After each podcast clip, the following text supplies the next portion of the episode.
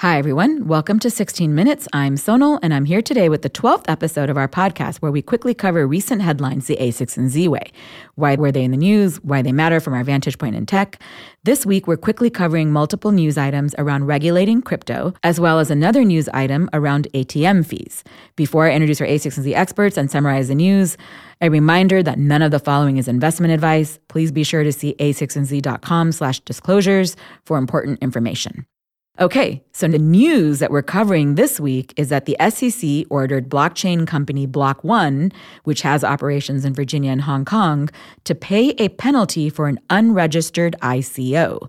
And then, even more recently, the IRS issued new guidance in the form of a revenue ruling and a Q&A doc on how to report income from crypto holdings in specific cases. Okay, so that's a summary. Now let me introduce our a16z expert for this segment on the recent crypto regulation news, managing partner Scott Kupor, who is the author of The Secrets of Sand Hill Road. Kupor, let's start with the Block 1 news. What do you make of that SEC ruling? Yeah, so this one's really interesting because number one, the SEC entered into a settlement where Block One's going to pay the SEC $24 million. Now, Obviously, that's no chump change. But what's interesting is that Block One actually raised about $4 billion as part of an ICO they did. Right. And just to quickly define for the audience who are not necessarily into crypto, an ICO is shorthand for an initial coin offering, which kind of riffs off the phrase initial public offering in the sense of an IPO of a company, but it's actually very different than a IPO because the big difference is that with an IPO, the company is a bit more built. Oftentimes, in the case of an ICO, the thing might not even exist. That's exactly right. And that's actually the SEC, as I mentioned, fined the company as part of this ICO. And the good news is that's very consistent. What the SEC has said before is look, if you are trying to build a blockchain and you raise capital from the public writ large before you actually have that network up and running, then those people who put that money in are really relying on your efforts in order to build that blockchain. And we won't go into Howey test, but what the importance of Howey is, is determines whether something is a security or not. Because under the US laws, if something is a security, you can't sell that security unless it's registered with the SEC. We don't have time to go into deep detail, legal analysis, et cetera, but could you quickly summarize each of the Howey test major three prongs? Yeah. What Howey says is look, did somebody give you money? That's kind of, you know, one piece. In exchange for that money, were they expecting a profit? So they'd expect to earn some kind of return on that money. The third prong is was that profit going to come from what they call efforts of others, which means really a centralized company on whom you are depending to build a project or a service that will ultimately allow it to grow. Like right? an orange grove that you've invested property in and they're supposed to develop it yeah. in order for you to make money off or of even, it. Or even let's give a really simple example, like which is look, if you buy a share of Apple stock, right? You give them money, because you hope it'll go up. And then you are relying on Apple to actually do a bunch of work on engineering and product development so that hopefully someday they release the iPhone 12 and that's worth a bunch of money and therefore your stock goes and up. And to be very clear, the stock could also go down, but the key point here is that you're not just giving money to a random corporation that's just a shell company that's just taking your money and doing crap. You are explicitly giving them money because you expect them to do something for you to hopefully earn a return on that right. money. And so this is where the crypto stuff gets really interesting under the Howey test is lots of companies raise money before the network exists. And so the argument in general the SEC has said is look, if people give you money before the network exists and there's still a corporation who has to effectively build and launch that network, you are relying on the efforts of that company mm-hmm. to get you, you know, kind of your profit. Right. And therefore, a sale of a token before the network exists is going to be a security under the US under laws. their definition. Right. The big picture here though just in the context of crypto is that the whole point of crypto especially because there haven't been mechanisms for bringing capitalism to open source to quote Chris Dixon's phrase on this is a mechanism to align incentives with early adopters, early developers, early maintainers. Because right now, just as a quick analogy, if you have like a ride sharing network, and let's say the early drivers who took the chances on it, the early people who designed or early employees, just like with startups, those folks cannot actually participate in the potential upside of the thing that they are building. And so ideally, in the world of the crypto mindset, this is an important concept because if you participate in that building upfront, before there is a thing, you want to get some outcome from it, but right. the tricky part is right. defining it in a way that protects security, people. Right. Yeah, and you know, just to complete the analogy, right? You know, we saw actually Airbnb and Uber in the wake of the Uber IPO they actually wanted to go back and say, could we effectively give stock options to drivers in the Uber case or hosts in the Airbnb case? They're saying, hey, look, these people really helped us build the network. How could we reward them with the appreciation that comes with the network? You could imagine a world where Airbnb was Airbnb crypto. And to your point, they gave tokens at the very beginning to those hosts, and those hosts Yeah. held on to those, and those appreciated the Exactly. value because of the network. Now, the, of course, the challenge we have is we have these U.S. security laws that we have to be mindful of. So, anyways, that's how Howey generally is applied. So, under this test, basically, the SEC said, "Hey, what you guys did at Block One was a security because people gave you money, they expected a profit from that, and they were relying on you as Block One in order to build this network to make that happen." But just to be super clear, in case people out there are building companies and they shouldn't be freaked out that if they build something, the SEC is going to come after them necessarily, it was because they had not registered their ICO with the SEC, and that was the rule. I mean, the rules are still evolving, of course, but that was the thing that Block One didn't do. Yeah, so that's really important to point out. So basically, the way it works in the US, just as a very simple example, when we invest in startup companies, those are not registered securities, those are private companies, but we're permitted under the laws because there's an exemption which says, hey, we're sophisticated investors. In the Block One case, they also sold to what are called unaccredited investors, and therefore the SEC said, look, you can't do that other than either by registering it, because in this case, you don't have an exemption. So that's a great summary of whether something's a security or not. But as you said, that's pretty consistent with what the SEC has already said. So that's not really news, it seems. What's the bigger picture or significance here of this news in your view? So, a while ago, there was a speech by Bill Hinman, who's the director of corporate finance at the SEC. And he said, Look, the interesting thing about crypto is there's a possibility that something can be a security one day and then it can morph into a non security at some point in time. Right. It can evolve. And so, you know, you'll hear this term mutability as kind of, you know, at least what the, you know, legal scholars will talk about. And so, what's interesting about this case is when those original purchasers kind of gave money to Block One, they got this ERC20 token. Now, eventually, what happened is once the network was up and running, and the company had told people this before, that ERC20 token essentially was, they call it frozen or suspended. It kind of almost ceased to exist in a certain way. And what happened was those people who had the ERC20 tokens ultimately received EOS tokens, which was kind of the token that still lives today and that is really the kind of runtime token for the EOS network that is out there. Now, what's interesting here is the settlement that the company did with the SEC did not impact the ability of those EOS tokens to continue trading in the market. And the reason that's important, again, is because we talked about you have to either register a security or you have to have an exemption. The only reason, in theory, why the SEC would permit that to happen is if they implicitly determined that the EOS token was not a security at this point in time. If you go back to this Howey test, an important thing is are you relying on the efforts of others in order to create and engender this network? And once the EOS token was out there and the network is up and running, the theory here is it was sufficiently decentralized. So, one thing that's not clear, though, in what you shared is why does centralized versus decentralized even matter when it comes to figuring out what is and isn't a security under the Howey test? So, one of the nuances that we kind of skipped over a little bit when we talked about the Howey test is there is this kind of efforts of others. But the other point is those really need to be coordinated and concerted efforts. So, there's a fourth prong, people just incorporated into the third prong. But the real important distinction here as it relates to crypto is there's a difference in the legal literature between a centralized corporation that you're relying on to actually kind of produce and market a product or a service, and then effectively a decentralized blockchain based network where there's no kind of centralized authority that really has a project plan or stuff like that. Everything's kind of being governed by this decentralized community. And it turns out, at least in crypto world and in the legal security world, that these distinctions, centralized versus decentralized, do matter. And so what's really interesting about this settlement was implicitly what the SEC is saying is, hey, EOS is sufficiently decentralized, therefore it fails that prong of the Howey test and is not a security, and so we will permit this token to continue trading out there. It's actually very sophisticated that they recognize both the concept of A, mutability, and B, the decentralized nature of that. Yeah. Before this, the only real pronouncement we had was we knew that Bitcoin and Ethereum were sufficiently decentralized that the mm-hmm. SEC said, okay, we won't consider those securities. Right. No one person could just decide by fiat, we're going to shut that down. There is no CEO of a company like, you know, just uh, throw a random name out, like Jeff Bezos at Amazon to say, like, hey guys, sorry, we're not running that anymore. It's over. That's right. The trading and the kind of governance of that is sufficiently decentralized that the SEC don't consider that a security. Okay. So, bottom line it for me, especially the impact on people who are entrepreneurs or builders in this space. I'll give you all the caveats because I am a lawyer by training, as you know, which is look, these settlements are very fact specific. We don't really know what happened here. But this is the first time, at least, I've seen a settlement where the SEC distinguished between a security in one instance, right, when Block.one sold the initial ERC20 token, and then now a token, EOS, that's trading out there in a decentralized fashion, not being a security. the SEC recognizes that something can once be a security and can no longer be a security as a result of decentralization.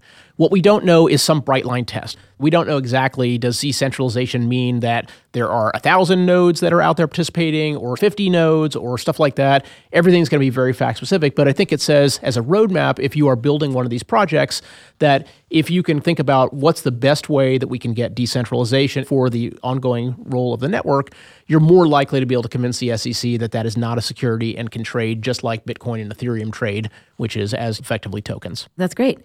Okay, I also saw this week the news that the IRS updated their guidance on tax implications for cryptocurrency, especially as related to hard forks. Yeah, yeah. What is your quick take on that news? Like super quick take. Yeah, basically the logic here is very clear. What they said was, look, if you have a hard fork, but you don't actually get the new units of the cryptocurrency that it was hard forked into, there's nothing to worry about on taxes, right? So basically, they said, look, you didn't get anything, and therefore you have no taxes. And just to be super clear, a hard fork is when you think of open source networks in general and the fact that entire communities can collaborate and branch things off, et cetera. There are often cases when you may have a fork or a divide in the development of something.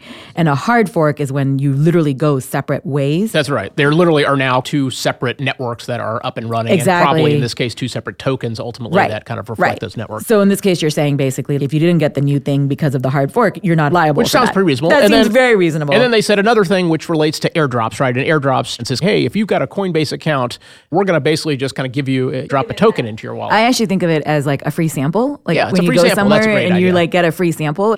I think people think of airdrops as this very nefarious thing. Like, oh my God, people are giving away stuff. But it's actually because the whole point of crypto is to seed the network. You have to think about how to solve this chicken egg problem to bootstrap the network. You're seeding it with early community members and fan base.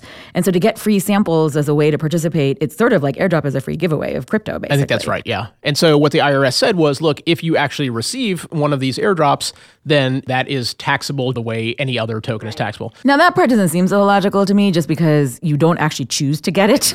It's logical in one sense, which is receipt of property makes you responsible for the taxes on that property. Yeah. But you're right, which is because you really don't have a choice here, it's a little bit odd. So obviously there's more guidance that comes out later, but at least we now know. And hopefully, you know, lots of the wallet providers and stuff will figure out a way to make it easier for people to kind of track these things. And I would also hope that the IRS gets a little bit more nuanced about how to understand what an airdrop is, because sometimes we get very caught up in the letter of the law versus the principle of something. And this is a case where the principle actually matters. Yeah. And maybe as a result of this rule, maybe companies will say, hey, look, we need people to opt in to receiving Right. the airdrop, right? As opposed to just automatically having it show up in your It'd be like an email newsletter, actually. Like, Yeah. hey, if you want to opt into getting my newsletter, like subscribe. Right. So, bottom line it for me, Kupor. Yeah. So bottom line is nothing new. The basic principle is if you receive property, then you will owe taxes ultimately on that property. In the hard fork where you don't get something, no taxes. In the airdrop, you got it. And maybe at some point in time, you want to not receive those airdrops because you don't want to be responsible, but that's for another day. That's great. Well, thank you for joining the segment of 16 Minutes. Thanks for having me. All right. Now, the next segment this week is about a recent article in Axios reported with this headline that ATM fees set a record approaching $5. And basically, it's tracked by bankrate.com. And turns out the ATM fees were $1.97 in 1998. And it now costs an average of $4.72 to take money out of an ATM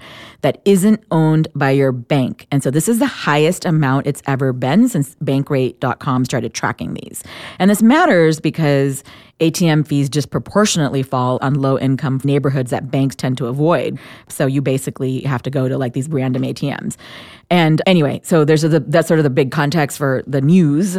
So now let me welcome our a16z expert, general partner Angela Strange, who covers fintech and has written a lot about banking the unbanked. Welcome, Angela. Thank you for having me. So, quick take. This is 16 minutes. What is your take on this news? I think the most interesting point about this news is that it is news. okay, okay. Is that just bad news? I mean, No, I think I think it is great news. Like it is now a story that bank fees are really high and disproportionately affecting the people that need bank fees to not be high. Five years ago, I don't think people would have cared that much. what changed? Some of it has been a slow progression, think frog in boiling water, and we've finally hit a point. So, first, and there was a great chart in the New York Times about a week ago, which tracked since 1995 the growth of the median income. Median income in America slowly creeping up 20% since 95. Healthcare costs up 40%, housing 50%, education 80%. Most of America that lives paycheck to paycheck, their paychecks are not going up very much, and costs are rising increasingly fast. They're getting very squeezed. Exactly. And so, what do you not have room for in this very squeezed margin? Financial services fees that are often unpredictable and you don't really know how much they are, and they disproportionately impact the people that need to not have them the most. So, reason one, you're just getting way, way more squeezed. Two, per this article, the fees across the board are actually getting much worse. ATM fees, the much bigger one is overdraft fees. There was $34 billion in overdraft fees paid last year. You're barely balancing inflow and outflow each month. You get your paycheck, and then you have a whole bunch of bills that come in at times that are like later, earlier. You've got your rent, you've got thing. And then what exacerbates the problem we've talked about in a previous episode is that payments don't clear instantly. So you might have paid something and you mentally know this thing is probably going to come out of your account in three days. So even if you look at your mobile bank balance, you don't have a great real time view of exactly how much cash you have. And you can screw up by $5 and all of a sudden it's going to cost you 35 That's terrible. and then the third reason and this is one of the ones that, that i'm most excited about is that there are now a lot of new financial services companies coming in that are offering things like no overdraft or free checking and it's shining a light on this very large problem But we're talking about this large problem of fees all across the board. What's the context for why this is happening? I mean, quite frankly, if I were an incumbent and I see all these new services, I would just cut my fees and develop new service innovations and make those customers happy. So there are a lot of smart people in these institutions that would love to do that. And here's the challenge. Most of these institutions were built 100, maybe more even years ago. Most of these large institutions still have very large real estate footprints, fixed cost. Then it's built on top of all sorts of software that is built 50 years ago. So banks spend billions of dollars on IT. 75% of that is just on maintenance. That's not a lot of money going towards new type. Problem one. Challenge two happened post financial crisis, and this primarily affected the larger banks. And this is a, a great story of unintended consequences. Dodd Frank, we've all heard of, there was a, a smaller amendment in Dodd Frank called the Durbin Amendment. And the intention of the Durbin Amendment was to slash debit card fees drastically, such that merchants, this is to help small businesses, Yeah. wouldn't have to pay banks as much every time a consumer Great. walked into the store to swipe Seems the like a good card. thing. Seems like a great idea, right? Want to know what happened? What do you do if you're a large bank sitting on a large fixed cost and all of a sudden you lose a whole bunch of revenue? You can't cut costs that quickly. You lose all those debit fees. Exactly. You need to drive up your revenue to make up for that. So free checking disappeared unless you have a large balance in your account. And then overdraft fees. This is exactly when those started to creep up. So, what's the role of technology here? Because if I think about this new wave of fintech companies, it's exciting because they get to give people services, et cetera. But honestly, money, there's a good reason there are regulations here that keep you safe as a consumer. This compliance is necessary in many ways. How should we think about this kind of tension between regulation and innovation? Yeah. So the great thing is that technology can very much help regulation. Smart fintechs take this very, very seriously. Because if you don't do know your customer KYC or anti money laundering, AML. AML, it's not you get slapped with a fine, like you're going to go to jail. Here's the challenge you look at some of the larger banks. So, for instance, Citibank alone has 30,000 out of 204,000 employees in their compliance department. Oh my God. Many of which are processing suspicious activity reports. So, why aren't they A, automating that, and B, how the heck could a startup afford that kind of cost to comply? you're saddled with these legacy infrastructures, these processes. The temptation is just to add more people. Now, if you're a new startup, you don't have that. So you have the opportunity now, and this is one of the most exciting themes in financial services, is that there are all these new infrastructure companies, and all they do is building anti-money laundering solutions, which a new startup can use relatively easily. So, they basically can suck these things and they can essentially just get an API for KYC AML and then basically build their core product. Exactly. Instead of having a Frankenstein system of old type players, you can go out to the market and figure out who is best of breed in all of these different building blocks that I need, put them together, and you as a startup can focus on what you're really good at, which is probably your end user consumer innovation. Couldn't the incumbents do that too? The incumbents are looking to startups to help reduce their technology costs. They just have a much harder time of doing it because they have millions of accounts that are going through these systems. But they are sometimes doing that for new products that they launch. And so this new system of better infrastructure companies is going to benefit new companies and incumbents also. Okay, so bottom line it for me, how do we think about the ATM fees and what's our big takeaway here? So I think this is great news that it's news. It is going to inspire new financial services companies that are tackling these challenges. It already is forcing incumbents to react and offer better and better services. And this is just going to accelerate. We're in the Amazon Web Services age of financial technology, and we'll see great new infrastructure companies that are going to power the next generation of banking and innovation. Fantastic. Thank you for joining this segment. Thank you. Well, that's this week's 16 Minutes. As a reminder, I always include the articles discussed and other relevant background and related reading links in the show notes. You can find those at a16z.com slash 16 minutes. Thank you, everyone, for tuning in.